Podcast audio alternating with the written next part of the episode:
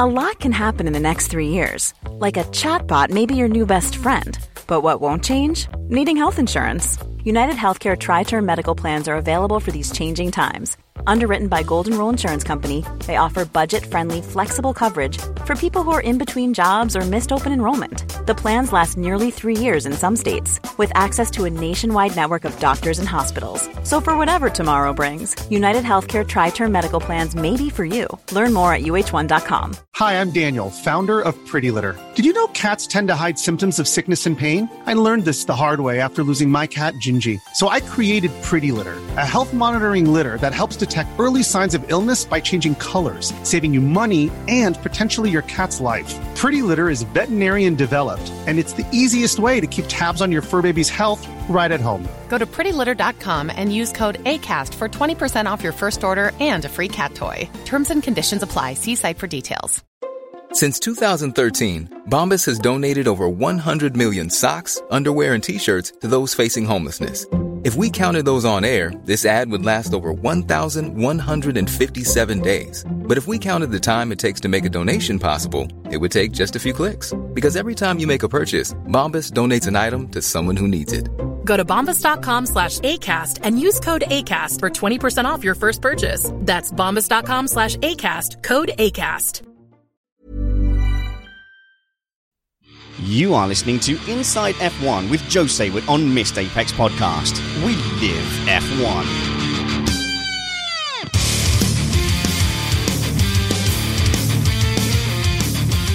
Welcome to Missed Apex Podcast, an independent Formula One podcast brought to you by MissedApexPodcast.com. We aim to bring you a race review before your Monday morning commute. We might be wrong, but we're first. This show is safe for work. We're keeping it clean here, so you can play this with kids in the background or at work. I'm your host, Richard Spanners Ready. We've got an exciting week of podcasting to come. On Thursday night, Matt and I join our friends over at sportsbookreview.com where we look at some of the best bets for the Hungarian Grand Prix in a 20 minute preview show where Matt basically just gushes over Ocon. You don't have to listen to him. You can listen to me. Then of course join us on Sunday night on the live stream for the race review show that we do on the night of the race. Search Missed Apex podcast on YouTube and subscribe there. Click the little bell and you will get a notification every time we go live. And then rumor has it that we may be joined at some point by Justin Robert Young of Diamond Club and Night Attack fame to talk about sports broadcasting in the internet age. No promises, but we have been talking. But tonight, I'm joined in the shed again by paddock regular Joe Saward. Thanks for joining us again, Joe. Hello. Nice to see you again. And by the way, I'm happy to gush about Esteban Ocon as well. We'll definitely get to that, Joe. Thanks for joining us, even though you are poorly, even though you've recovered from looking after a two year old. Yeah, it's uh, it's uh, the the last few weeks have been a bit dramatic. With uh, I can't even remember how many races, four races in three weekends, and then I instead of having some sort of time off to recover, I I got my granddaughter and uh, spent a week with her, which is very tiring. And uh, and I also got sick, um, which is one of the fun parts of the job. But I'll be off to Budapest uh, in a couple of days' time, and uh, all will be well, I'm sure. If I break down coughing in the middle of the podcast, please excuse me. But we um, will. Just tough. You can hear the, the, the wrenching and graunting of a, of a poor old Formula One hack. I'm sure you love your granddaughter, but two year olds are terrible. They only get good after about five or six. Oh, I don't know about that. We'll have to wait and see. I can't remember that far back. I did have a son at some point who was that age, but I can't remember. Thinking back just a little bit, Joe, we haven't spoken to you since London Live. What was it like to be there on the ground? Uh, it was very busy. Um, it was it was certainly an experience. It was uh, I wouldn't say it was um, disorganized, but it was it was a little bit um, Ad hoc? ad hoc. Exactly, that's a very good expression. Um, and for the for the sort of uh, brigands of the Formula One world, um, we were going around sort of just um, breaking in wherever we could find a way in, and and uh, baffling poor gate people who didn't know which passes were which, and turning passes upside down to get where we wanted to go, and this sort of stuff. You know, it was all quite fun.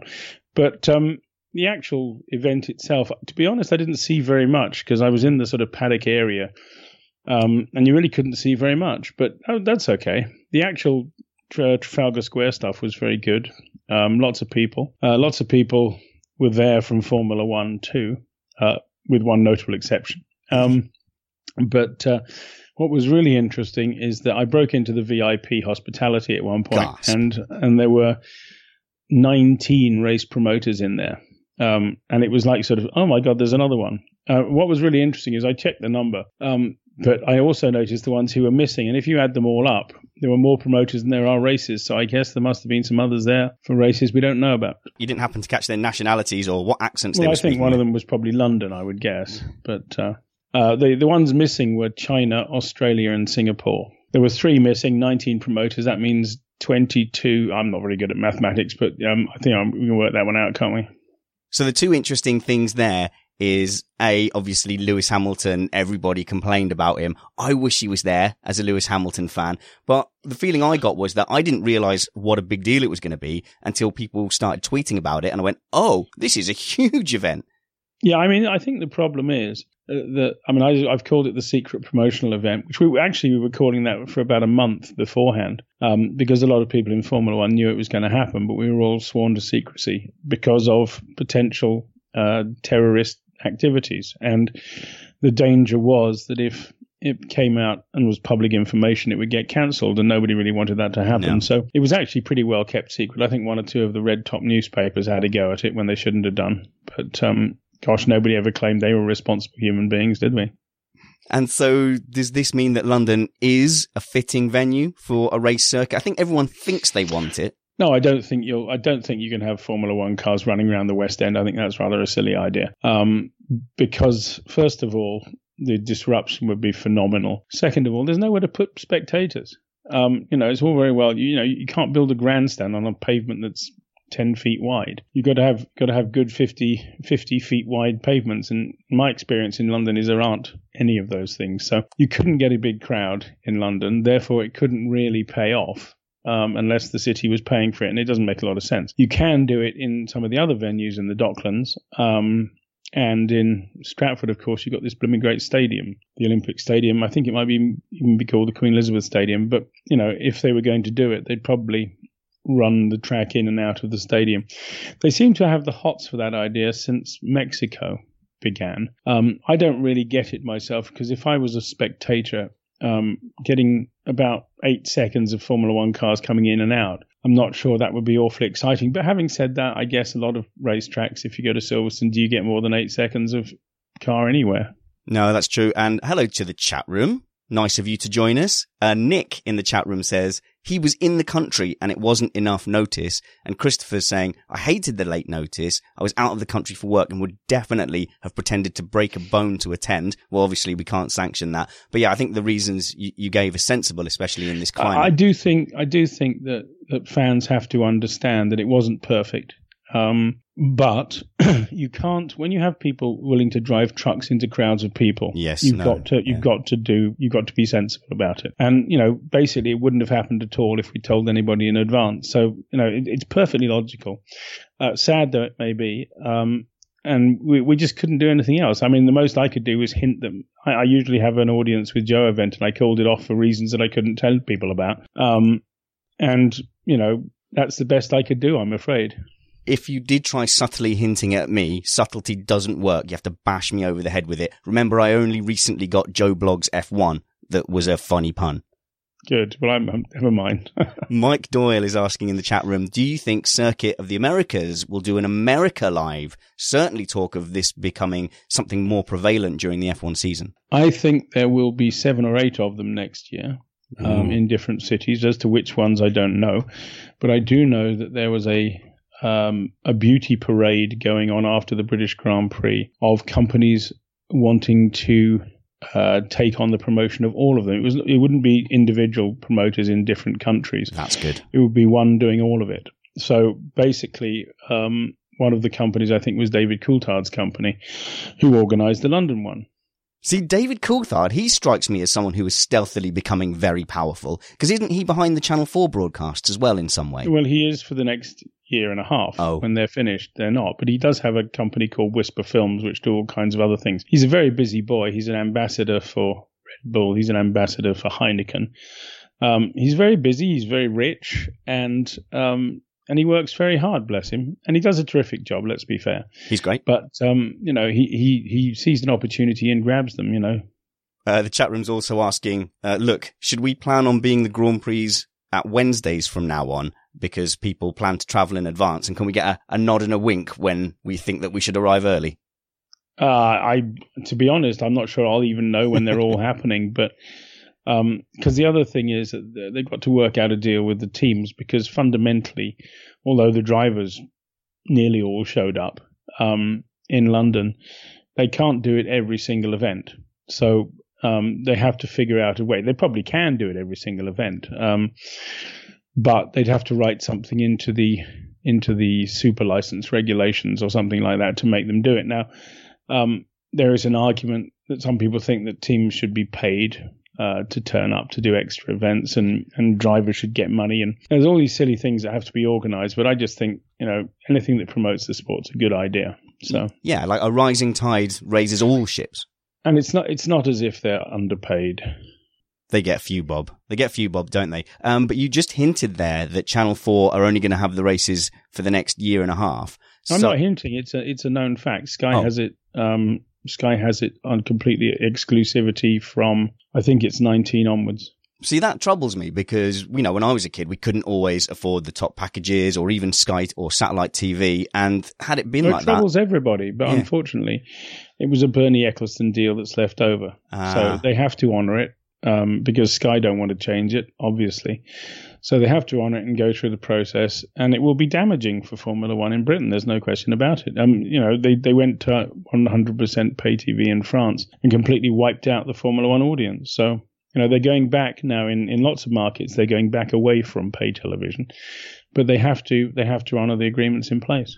I just think like I used to watch a lot of boxing with my dad as a kid, and then suddenly it all went pay per view, and we just never watched any boxing again. So it's pretty heartbreaking to think, you know, there's going to be kids coming through in 20 years who just never got the opportunity to fall in love with Formula One due to the cost of even watching it on telly. Yeah, that's true. But having said that, I think if you go back to, I, I think Sky will probably be pressured into um, putting some of it on clear. Um, so that there will be at least a taster. Because how else are they going to increase their audiences? You know, they, they need to they need to show people why it's worth paying the money. So that there is an element of which they need to give some of it for free. Yeah, and obviously there's some people come into these things with short-term thinking. They want to make that quick profit at, at, in their stint as the CEO before they move on. But I'd quickly like to talk about, you know, Chase Carey because rumor has it you and him are quite pally and he's bright and bubbly uh, to the camera. But if Lego Movie has taught me anything, he's dark and sinister in the background. Uh, do you think he's in F1 for the right reasons, or is he is he going to milk the cow? I don't think he's dark and sinister. I think he's he's um he's reserved. I think he's a very clever man. Uh, I think he's he's reserved. He doesn't. He, if he doesn't want to give an answer, he's not going to give an answer. Uh, he's a very he, he's he's clearly a man with a good intellect. He's he's clearly a man who knows the movers and shakers. You know, you don't work for John Malone and Rupert Murdoch uh, and switch around between them without being pretty smart. So you know, I think he's he's a, he's a good thinker, uh, and he has some very good people around him. Um, he's not the sort of person who who gives secrets away. He said, I, I asked him, I was pushing him the other day about the American expansion of Formula One. I was saying, well, come on, you know, what's the first target? It's got to be New York. And he said, I'm not even going to tell you because Formula One has for, for so long has been people saying what's going to happen before it happens and then trying to do the deals. And he said, in normal business, you do the deals and then you tell people what's happening, which I fully understand. It, it, it makes sense. So it's annoying for me, perhaps, because my job is to find out what's happening. But at the same time, I respect people who do that. And, and I think that he's doing a, a relatively sensible job. It's it's sometimes good to brief people so they have an idea where things are going and things don't come as a complete surprise. But I think he's just finding his feet and feeling his way. And in Formula One, in the media, you have to sort of work out who to trust because if you tell the wrong thing to the wrong people, um, it can become a big mess. So uh, that takes a little time. He's only been around, remember, for about a year. So he didn't appear first, I think. If I remember correctly, his first appearance in Formula One was in Singapore last year. So he hasn't even been around for a year yet. Uh, and you can't really build strong relationships within a year. Um, it takes a bit more time than that. So it's hard for us as fans at the moment to pick apart things that Bernie Ecclestone did and things that are being done by Liberty Media. Um, currently what's been in the news is that they offered shares in Formula One and I'm hearing that no one took any. So was that them? And why did no one take any? Nobody took them because they felt that why would you buy something that you make? You know, they are the stars of the show. Why would they buy into the show? They are the show. Uh, and I felt, you know, I think the the the, the feeling among the teams is if, if we're going to have a share in the business, we shouldn't have to buy it. We should be given it. Um, so that's another argument. And obviously, you know, uh, Liberty Media was was trying to do it that way, and it didn't work out. It was a very nice discount they gave, but the teams, you know, the big teams didn't want it. The little teams couldn't afford it. So you know, it's as simple as that. Really, there's no um, there's nothing more to it than that. Well, I just wondered, you know, were they being offered a good deal on the shares though? And I just oh, very very good yeah. deal. It was like sort of uh, forty percent discount. Oh wow, hmm. yeah, it was so, a lot. So it almost feels like there's you know a political and sort of moral rather than a business decision for why to not buy them. I think they were just trying to see if anyone would bite. And, um, you know, it, it's very often people try things and they don't succeed. Uh, um, uh, the, I noticed that ever since they've arrived, that everything with Formula One and it's got a big um, registered trademark sign next to it. And the last time I looked at any of this, there were no registered trademarks. So, you know, the TM that you, everyone used to have in the age of Bernie yeah. meant trademark applied for. And lots of people thought that meant they were trademarked. They weren't. Now, what they trademarked with the Flying F logo, that was trademarked, and they're allowed to do that. but they're not allowed to necessarily put a, a TM against everything. And certainly putting an R next to Grand Prix doesn't work for me, and putting a, uh, an R next to Formula One doesn't work for me either. So I think they're just trying things on, and eventually someone will tell them you can't do that and uh, we'll see. Uh, but overall, do you think he's got good intentions? Do, do you feel like you know he's got? Yes, I do. I think he's got he's got big plans and good intentions. His his intention is to make something better than what they have now, and I can see, and I've been saying for years, Formula One was underperforming in in economic terms, and so you know what they're doing is they're starting down the path of making it perform properly and in what you would call in a normal sort of entertainment fashion. Let me clarify something that I read from one of the commenters on your blog, Joe, because people were saying that the FIA own Formula One, and I think you were correcting them and saying, no, Liberty own it.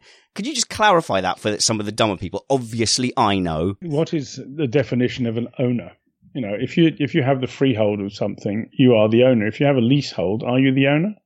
Yes, you are, as long as that lease lasts. So what's happened is that Liberty Media through the companies that originally did the deal, leased the rights to Formula One until December 2110.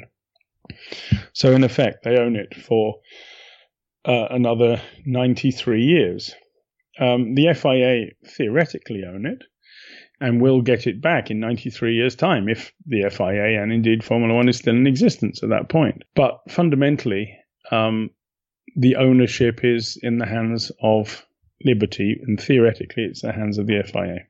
Cool. Thanks for clearing that up for us, Joe. Can we go to some racing stuff? Because Silverstone, uh, it was just brilliant, wasn't it? It was classic. And for Lewis Hamilton fans and lifelong fans of racing and British racing, you know, like me, 36 year old, having struggled through, you know, the dead years and the Schumacher years and the Vettel years to see a British champion stamping his mark on Silverstone, a fifth win. It was just incredible, you know, for the home fans and just the atmosphere was buzzing. Yeah, it was it was it was great. Uh, I thought it was a little bit less than sporting the cheers when Vettel's tyre went at the end, but there you are. yeah. um, Vettel has got a few people he's annoyed in Britain um, over the years, so uh, you know Silverstone is a is a is a funny place. Um, there is this great passion there, and there is this fantastic sense of speed you get at Silverstone, and particularly this year with the new cars going down there through the Beckett's complex and all the rest of it. Um, it was just fantastically spectacular. Um, and that was really great. Uh, the weather was pretty awful. Yep. Um, and well, which is normal for Silverstone, to be quite honest. It's an airfield. And uh, you know, it is. It's sort of. It, it's it's sort of halfway house at the moment because when they built the the dreaded wing, it was supposed to be uh, built in in league with a big grandstand opposite and all kinds of other things behind. They didn't have the money to do all the other work, so you have the wing, and then opposite the wing you have a fairly small grandstand. So that that sense of sort of arena and stadium that you got used to get at Woodcote, um, where you have big grandstands yeah. and and you know, there's a lot of them. um, is lost, and therefore, and it kind of ruins it down at the bottom end of the circuit. It doesn't help that the media center. It's it's a, it's a bizarre story. The media center has no windows, um, and it was designed uh, to eventually open up. Uh, there are commentary boxes on the on the track side where the media center is, and eventually the the, the commentary boxes would move into the grandstand that hasn't been built yet opposite, and the media center would open up so we could actually see the racetrack. But at the moment, all we can see is the helicopter landing area, which is quite quiet these days because helicopters don't go there much anymore, uh, and a bit of the paddock. So, um, and, and there's only that's only if you look through the doors, you know. So it, it, it's a bit it's a bit of an odd place for us. Um, and that sort of a little bit ruins the, the, the feeling of the atmosphere. But if you go out on the grid before the race begins, it, it, it's lovely. Uh, I, so obviously you've never been in the grandstands or the general admission trying to watch the race. Oh yes, I have. That's oh. where I started out. You oh, know, I'm. I am. Oh, you, weren't born in 1988, were you? I was. I was. Let me tell you, I was on the. Uh, I was on a muddy mound at, at uh, at Beckett's in 1979 watching Clay Regazzoni win Williams' first Grand Prix win. And we had to stand on that horrible bit of mud for hours on end to make sure nobody else got it. And we had to sit in queues for hours and it's all that sort of stuff. And, um, but it, it was all part of the experience and part of what made Formula One a passion for me. You know, it, I, have done the spectator thing.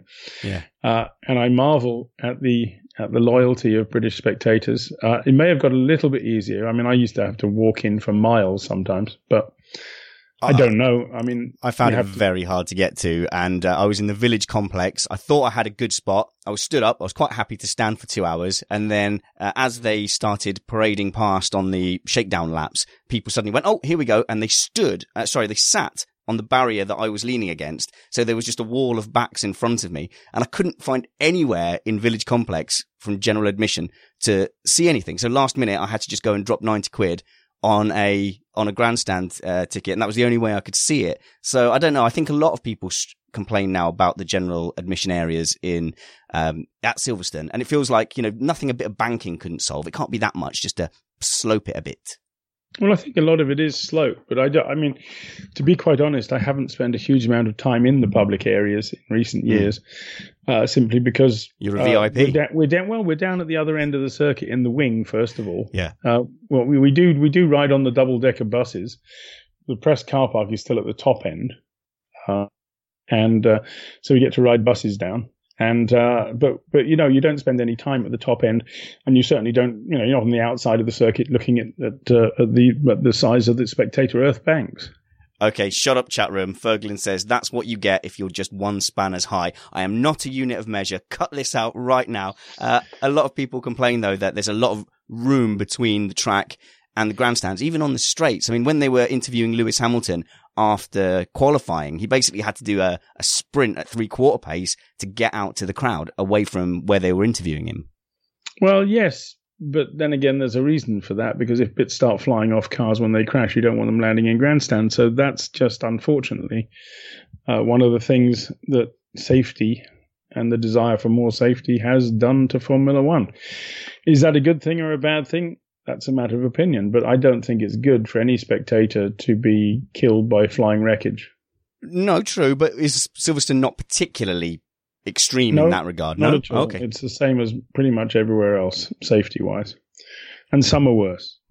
Fair enough. Into a bit of racing though, we saw a real step change in the championship, not just by the result at the end when the tyres blew out and the crowd booed him. By the way, in 2013 when his engine conked out on the pit straight, I was there and exactly the same thing happened. I do suspect the British crowd just like a little bit of pantomime, pantomime uh, as well. Uh, but the championship changed because the pace of the cars has changed. And is it the feeling you get within the paddock that we get, which is that Mercedes have really got on top of their issues and they're now unlocking the potential they've always had throughout the season. Well, I think that's part of it. But I think there may also be a part of it where Ferrari isn't allowed to burn oil anymore. But that would be churlish of me to suggest that. So there, there, there was a, an article. There, uh, no, carry on. Uh, they, they, they were stopped from doing that in Azerbaijan since Azerbaijan. Uh, it was ruled that burning oil as fuel was not acceptable. And uh, so I think that's taken a little bit of the edge off their performance. But also, did Mercedes not suffer a similar thing at the beginning of the season when their suspension was deemed to be an aerodynamic assistant? Um, I don't know we, if we saw enough of that to make it much of a difference, to be honest. Okay. But I think that these are these are sort of when you're when you're um, pushing into what Tom Walkinshaw used to call the grey areas of the sport, um, where things need to be reinterpreted um, or just interpreted even. Uh, you you do get things like this. Uh, they're not exactly illegal, but they're not exactly legal either. So you have to you have to decide if they're right or wrong. Um, because if somebody's not written about because it's not known, how can you have a rule against it? It, do you get the feeling though that, like in Italian football, Italian footballers feel that tricking the referee to get a penalty is part of the skill of the game? Do you get this feeling that the oh, inside oh, pushing the... into pushing into the grey areas is yeah. very much the skill of the game? Absolutely. Um, whether or not it's always, I mean, there's a difference between pushing into grey areas and, and cheating. downright cheating. There's no question about it. You know, uh, one can one can just set out to cheat, and it, it's easy until you get caught. But um, so Red Red Bull putting a hinge in their front wing, probably out and out cheating. Uh, that would be arguable, yes. Um, but there are, you know, there are lots of of it, it, it's a bit like flexi wings. I mean, if they pass the tests, are they illegal? Well, yes, they are because they're obviously doing what they're not supposed to do. But when you test them, they are legal. So it's an interesting argument. Okay, chat room. I'm not wearing makeup yet. I will do it because of the shiny forehead comments, but I haven't had time today. I'm just back from work. But the favorite example I liked, I think it was when Magnussen ended up on the podium. So it can't have been too long ago in Australia. Red Bull with the fuel flow had a flexible bit of pipe after the fuel flow limit so that they could, you know, build up fuel for when they really needed it. That's almost ingenious. You almost want to reward that. Well, I'm, all these things are ingenious. You know, this is this is part of the game. Uh, there are there are thousands of people working to find ways around the regulations and and and the grey areas. So they are to be expected, and that's one of the things that um, Ross Brawn and the Formula One group are now doing. They're putting in some clever engineers to help the FIA control the teams. You know, experienced people who know um, how things are done if you like, they're poachers turned gamekeepers. Yeah, because people do complain though. They say because the engineers have got all this freedom, it can cause disparity in the teams and it doesn't encourage close racing. Uh, but what people don't realize what they're asking for really is a spec series or a move towards a spec series. But personally, I feel that Formula One is as much an engineering sport as it is a driver's race. I mean, would you agree with that, or you want to see it drawn back a bit? No, so that that's can... a very, very long argument. but uh, a spec series is a spec series is a spec series. Formula One is different, and that's what makes Formula One special. So, um, if everyone wanted to watch a spec series, they'd all watch a spec series, but they don't. Yeah, but I so think, why is that? yeah, it's just a shame though. I think it's people's expectations because a lot of people just turn on on a Sunday. They see the drivers, they see the drivers getting into the car. I'd like to see, you know, the engineers coming more to the forefront, but unfortunately, a lot of what they're doing is secret. But so it's it's hard to see how that engineering challenge quite breaks out. I don't know if the well, teams could do. It. You see it in the results on the track. I mean, the drivers are are very good at getting the maximum out of cars, and they're consistent. And so, yeah. Well, if you see that on you know a lot of tracks, you'll find the teams line up in in pretty much in team order, um, in the order of performance. But you know, with two cars, unless one of them's done particularly badly, uh, you generally find them two by two by two. Uh, some in more tracks. Some sorry, sometimes it's more on one track than another, but it's not unusual to see two by two. Cool. Well, will you get yourself a glass of water there, Joe, or, uh, or settle your, your throat? Uh, let me just talk to the listeners for a minute and just ask them not to forget to subscribe to this show on iTunes or your podcatcher of choice. If you're struggling, you can always tweet me at Missed Apex F1. I'll help you out. I've got the time and you can look at the pinned tweet on the Missed Apex podcast account as well. And that should give you enough instructions and links to get there. Otherwise, you're just relying on me remembering to put the post up and that's never good. Also, Missed Apex Podcast is up for an award at the Podcast Awards. It's American, so you know it's good. Our target at the moment is to make it into the top 10 slate, and we can only do that with you. So please, please, why not go to podcastawards.com, register your email address there, go to the sports path category and pick out Missed Apex podcast. If we can get in that top 10 slate, I would be a very, very happy man. Each person can only vote once. So once you voted per email, I won't bug you again. I promise.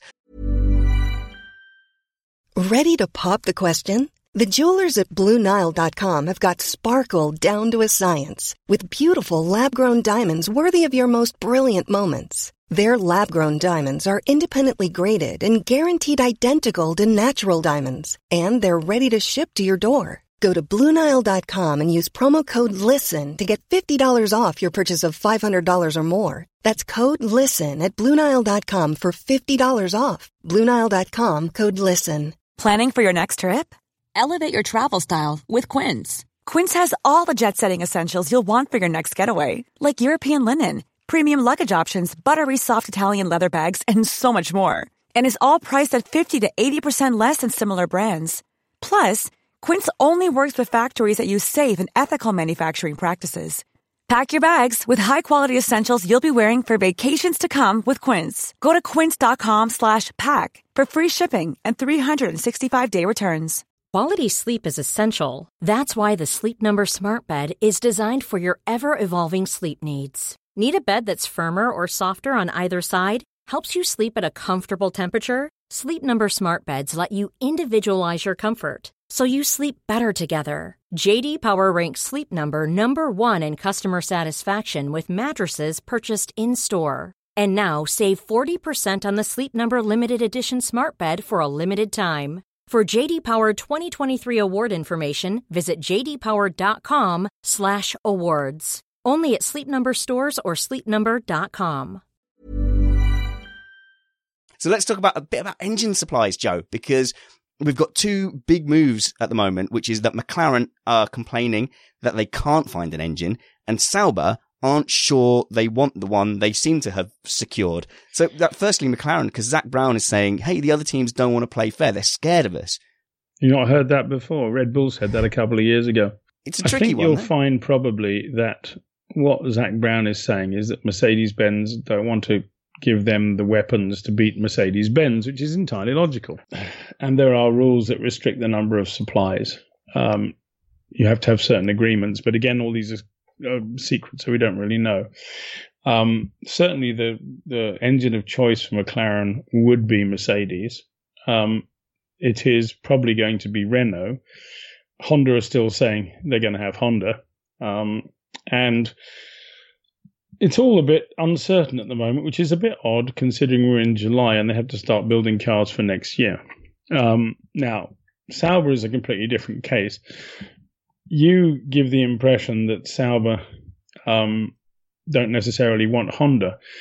It might be the other way round. You never know because a change of management at at Sauber might have said, might have convinced Honda that, oh, well, actually, no, we don't want to do that. I mean, Uh, I, we don't know, but you know, there is an assumption that that Sauber say they don't want Honda, but it could be the other way around. Now, the other question is, um, where do people go? Where do Honda go? If McLaren says Honda go away, and Sauber says or Honda says we don't want to know, where are Honda going to go? They're not going to leave. Um, and so I think that they're doing. There's certainly a lot of talk going on around Toro Rosso. And that makes a lot of sense because Toro Rosso can go through the pain with Honda, which McLaren has been doing. And they will be. And if the engine gets good, Red Bull can have it. So they can just use Toro Rosso as an out and out guinea pig. Absolutely. But having said that, in the history of the sport, that wouldn't be unusual. If you go back to the 1980s, um, you may remember there was an organization called Spirit Racing that came in with Honda originally, and then Williams as soon grabbed the engines as soon as they were sort of half decent. Williams still went through a lot of pain before they were winning, but Spirit Racing actually bought them in. So, you know, these things do happen.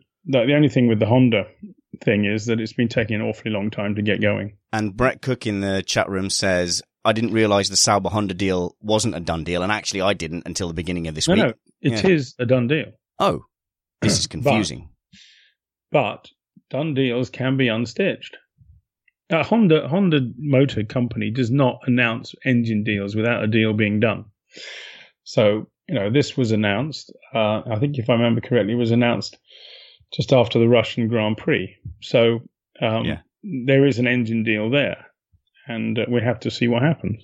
Uh, Luminosity in the chat room saying, "Oh man, Sauber might make Honda look even worse." I didn't consider that. Well, I guess if Sauber were the only Honda team, you'd have to guess that their performance would be down on where the McLaren Honda is right now.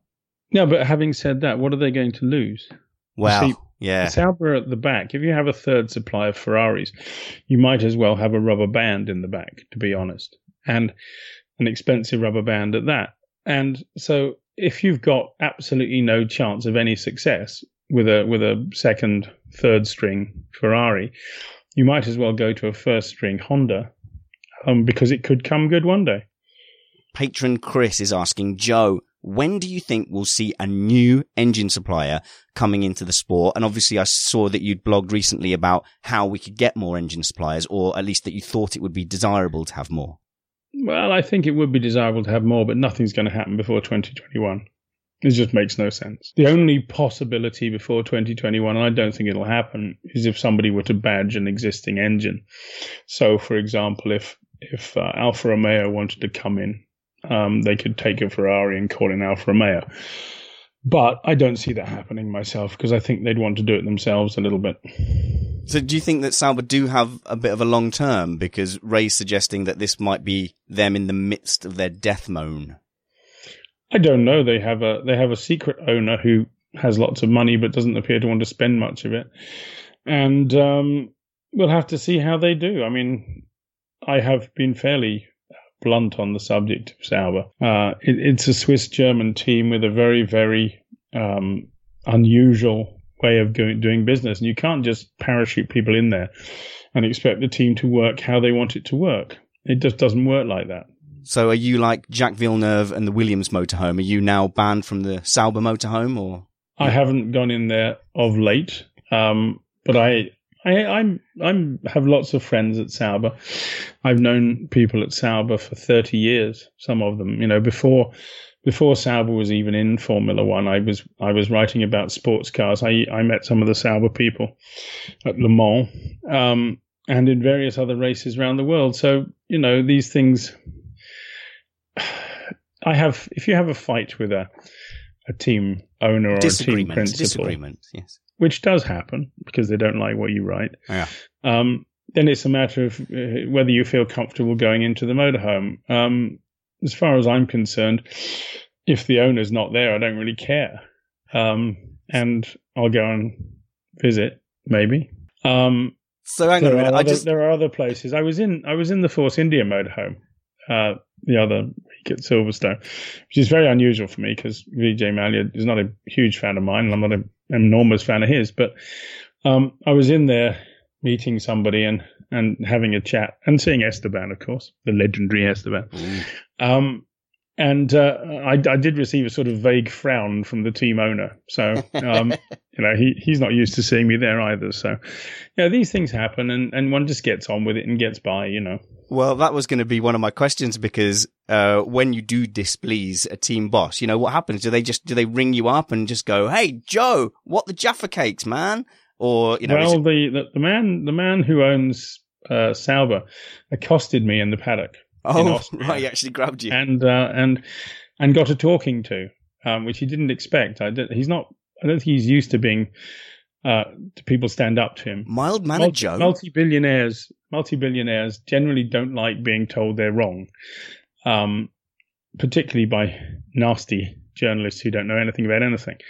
So um, he was quite taken aback, I think, that I re- responded as I did and just sort of said, "Well, if you want to lose a load of money, go on doing what you're doing." Um, Ooh, salty. and he, you know, the, the uh, people, the, people like this live in strange worlds. You know, they they're, they're surrounded by yes men who say, "Yes, sir, yes, sir," whenever they say anything, and nobody ever says, "You're an idiot" to them. No. Um, and I didn't actually say that in this particular case, but I certainly raised a number of questions. But they're not used to hearing it, so they do get to live in rather strange worlds sometimes. And sometimes it does them good to be told.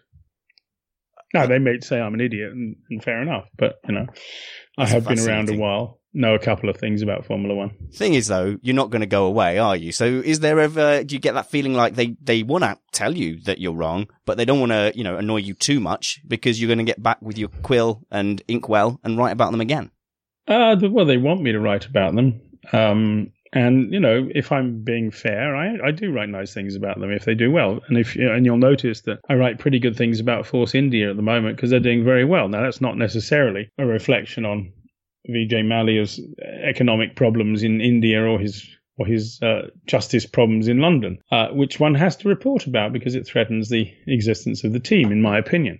Um, but you know, you can't knock the fact that what they're doing. They're doing a terrific job. So I just try to be fair um, and I try not to involve stuff that doesn't inflect, isn't important on the racetrack.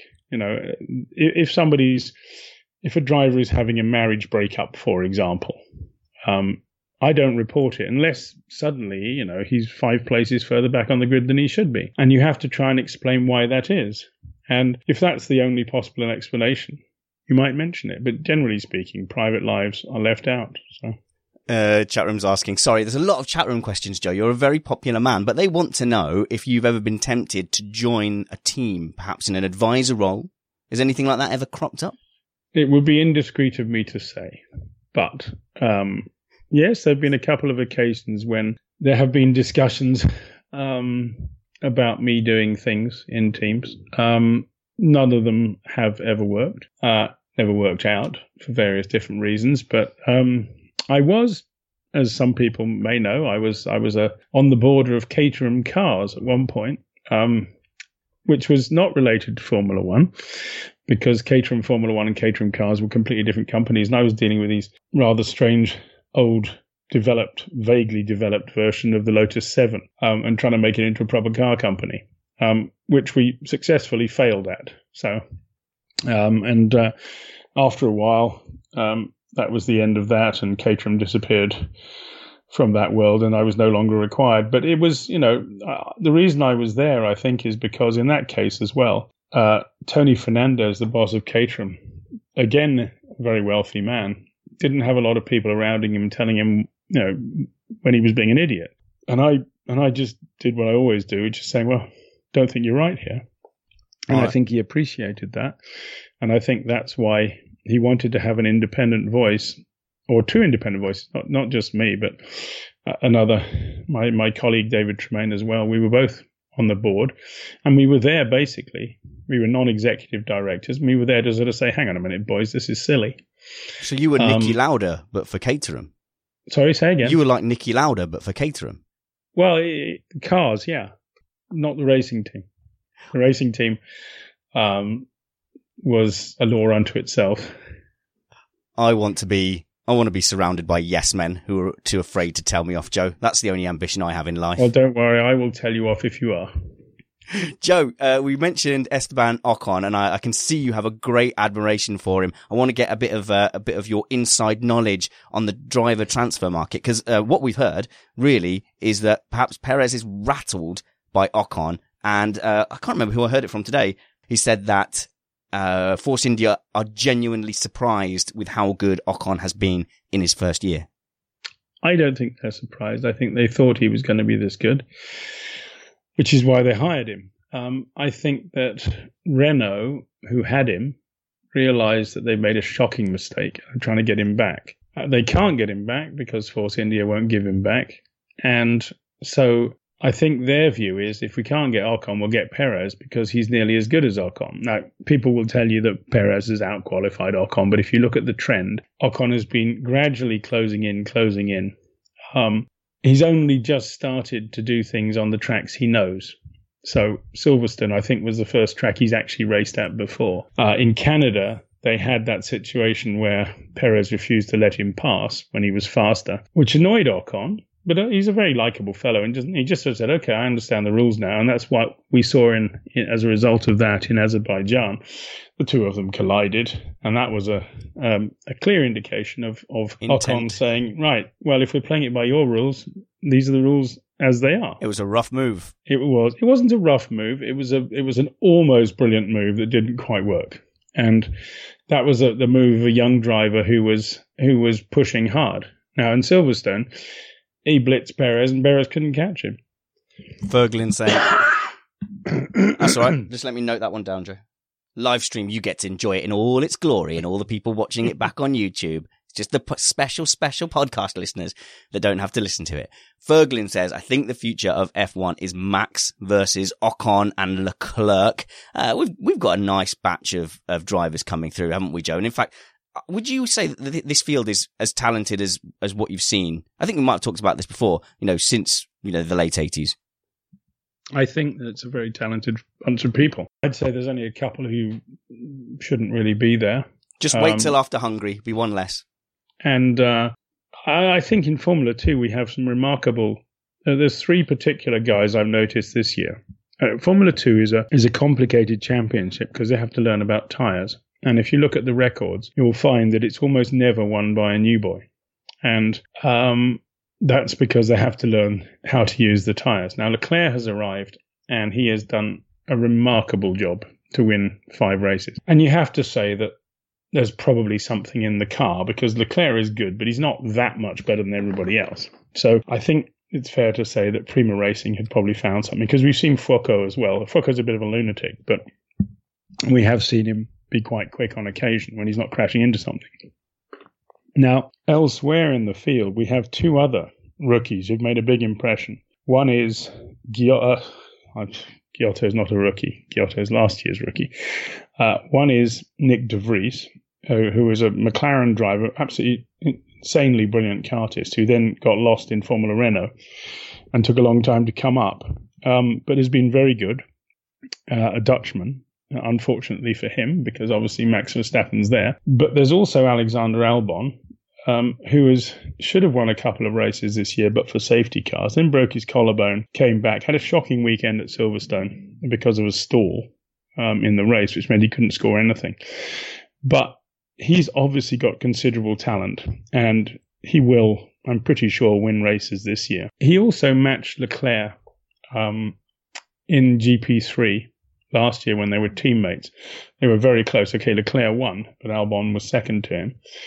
Um, and I think that we've got three very good young guys. There are some second year guys and third year guys too who are quite good as well. But I think it's, it's exceptional. You get three new boys who are all capable of winning races. But where are they going to go, Joe? There's no room for Uh, them. That's down to money. Explain. It's down to money because um, no top team takes a new driver. So you have to go somewhere in between. Now Ocon was has no money at all, but he was fortunate. Mercedes got him a seat at Manor, and that got him through into the Force India seat. So they're f- they're paying for that. Wehrlein's seat is being paid for by Mercedes Benz, and that's just the way it is right now. Now, if you're if you're not backed by a manufacturer, um, then you're in trouble. You've got to come along. Like Palmer, for example, he's driving for Renault, but he had to bring money. So you know he's got to deliver. If he doesn't, he'll be booted out. So we've got to then talk about the possible replacements. It's almost like they're auditioning for his replacements in the post-Hungary test, Joe. And I know we were a bit negative about Kubica's chances, but this is a legit test. This this looks like a, a thing now. Well, we'll see. I'm not convinced. I'm I'm still I still think it's too much of a fairy tale. And the other thing I think that people forget is that Palmer has a contract, and I have reason to believe that Palmer's contract doesn't have a performance clause in it. So they can't boot him out. But do they have to employ him as a race driver under that contract? Yes, they do. Yeah. So that's Um, interesting because I mean, I heard the number I heard when he was at Lotus was eight million, and presumably that was the same going into this season. So he's buying a race seat. He's a customer of Renault at the Yes, moment. he is. Yeah. But having said that, that's I mean that's why he wouldn't have a performance clause in the contract because customers can say, "Look, I'm paying this. I don't want to lose the seat because otherwise you'll just take my money and throw me out saying I'm not good enough." So that would be the only possible explanation. Most racing drivers have a performance clause in their contract, but I can imagine that this is why. I mean, I, the, the reason I say this, they won't. Nobody will tell you this, but I have reason to believe this because otherwise he would have been slung out already. And um, whether that's fair or, or or not, I don't know. I think But we're all the- thinking it, Joe. yeah, the fact is that you know, he's been he's been hideously unlucky too. Let's be fair. Mm-hmm. mm-hmm. Um, everything has gone wrong for him. But when the chips are down and he's up against Hulkenberg, it's very rare that he's done anything even close to him, and that is a problem.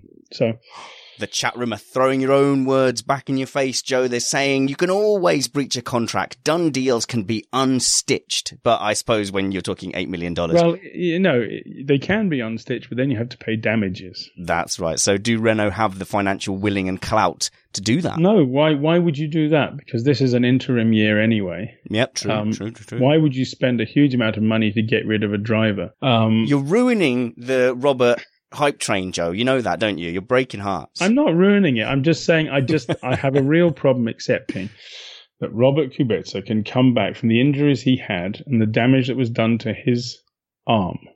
Now, if he does, I will be delighted and it will be a fairy tale. But I just think that they might just be, you know, sort of pulling everyone along and getting loads of free publicity. Well, they are. They are getting that. Um, about you know, a fairy tale. People like fairy tales. It's good. It's good, positive stuff. So, aren't we going to get a direct comparison of his lap times against another driver though in this test?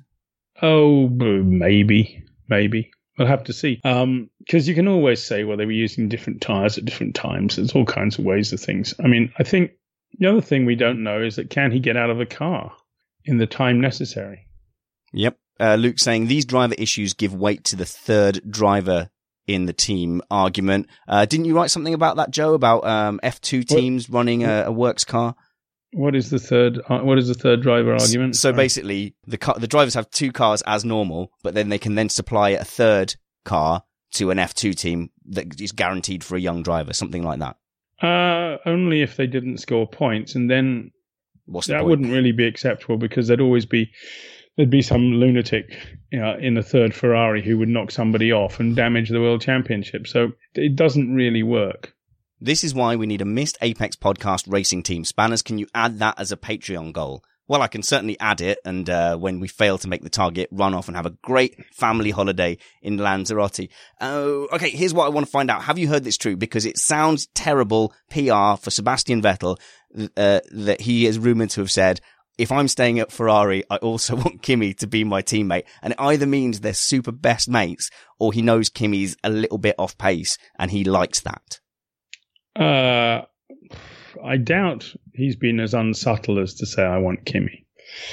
That would not be a subtle thing to do. He might say, wouldn't it be better to keep the situation as it is? For consistency, of course. For consistency. I mean, it might be nice to have Max Verstappen, but you know, it might be disruptive to the team. And I'd love it if Max were here. I love Max, but yeah. yes, I can yeah. see that. I I think that, that racing drivers are intelligent people and they're a little bit more subtle than sort of saying, I don't want this. I mean, Kimi does a, an averagely poor job.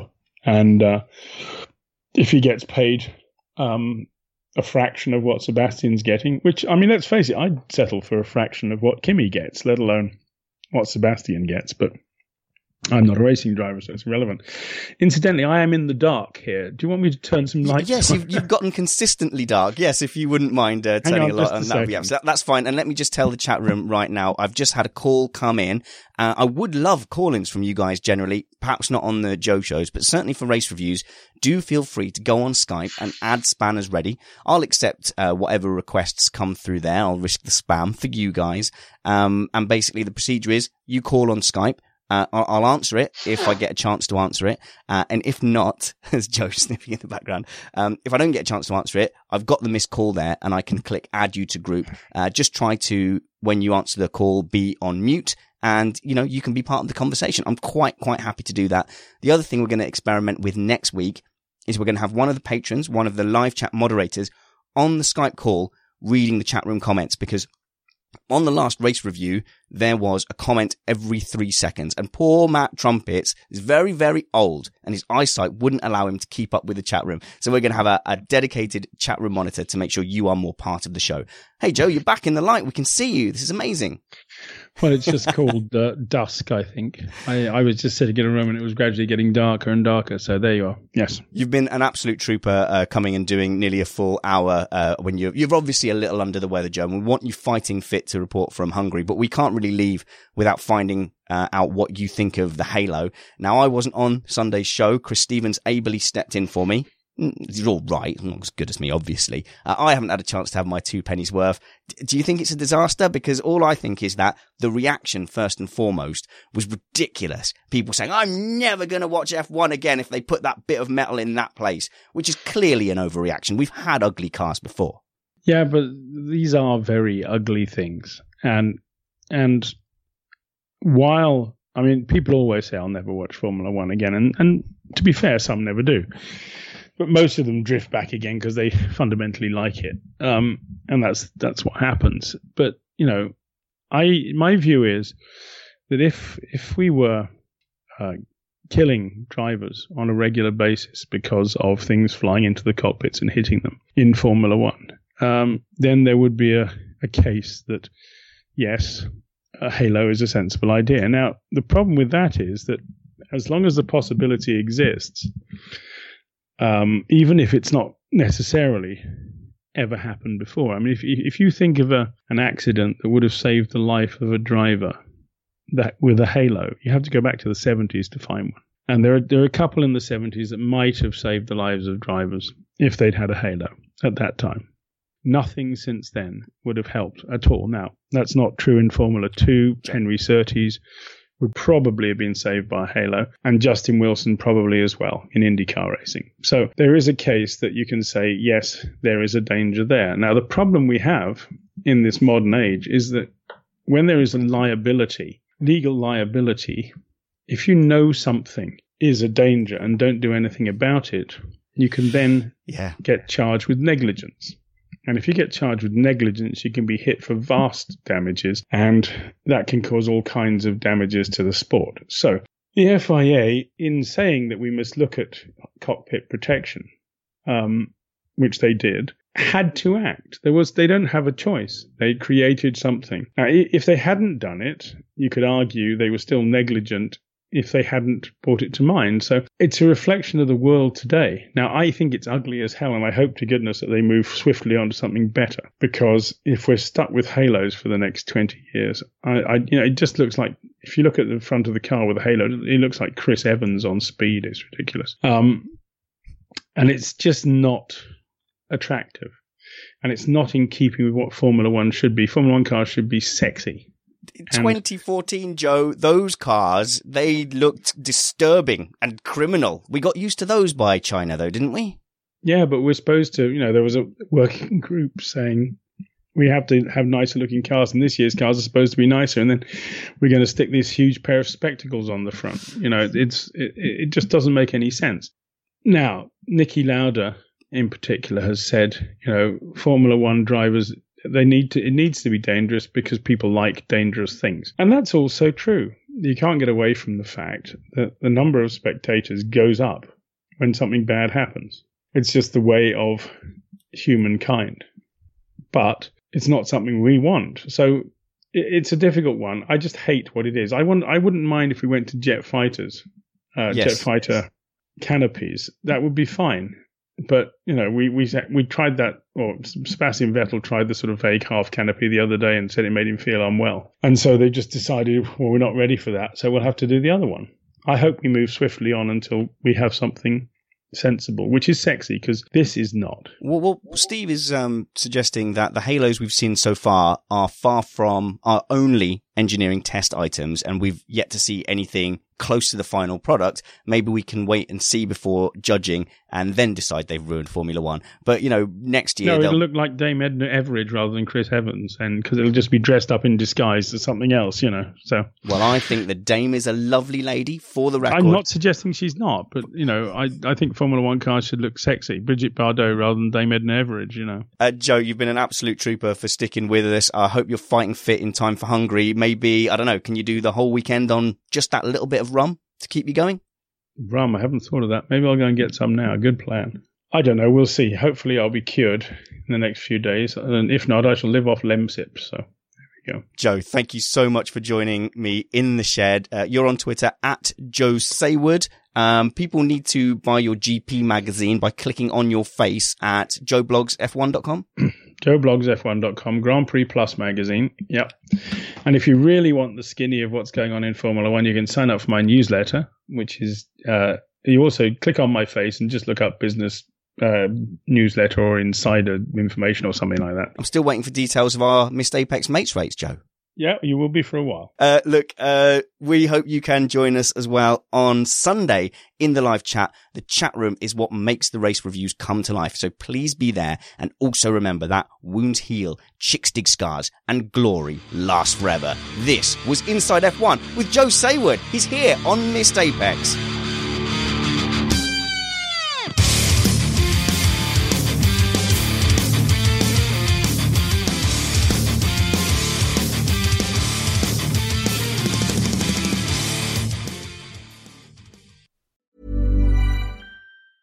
Mom deserves the best, and there's no better place to shop for Mother's Day than Whole Foods Market. They're your destination for unbeatable savings, from premium gifts to show-stopping flowers and irresistible desserts. Start by saving 33% with Prime on all body care and candles. Then get a 15-stem bunch of tulips for just $9.99 each with Prime. Round out Mom's menu with festive rosé, irresistible berry chantilly cake, and more special treats. Come celebrate Mother's Day at Whole Foods Market. Normally, being a little extra might be a bit much, but not when it comes to healthcare. That's why United Healthcare's Health Protector Guard fixed indemnity insurance plans, underwritten by Golden Rule Insurance Company, supplement your primary plan so you manage out of pocket costs. Learn more at uh1.com. Hi, I'm Daniel, founder of Pretty Litter. Cats and cat owners deserve better than any old fashioned litter. That's why I teamed up with scientists and veterinarians to create Pretty Litter. Its innovative crystal formula has superior odor control and weighs up to 80% less than clay litter. Pretty Litter even monitors health by changing colors to help detect early signs of potential illness. It's the world's smartest kitty litter. Go to prettylitter.com and use code ACAST for 20% off your first order and a free cat toy. Terms and conditions apply. See site for details.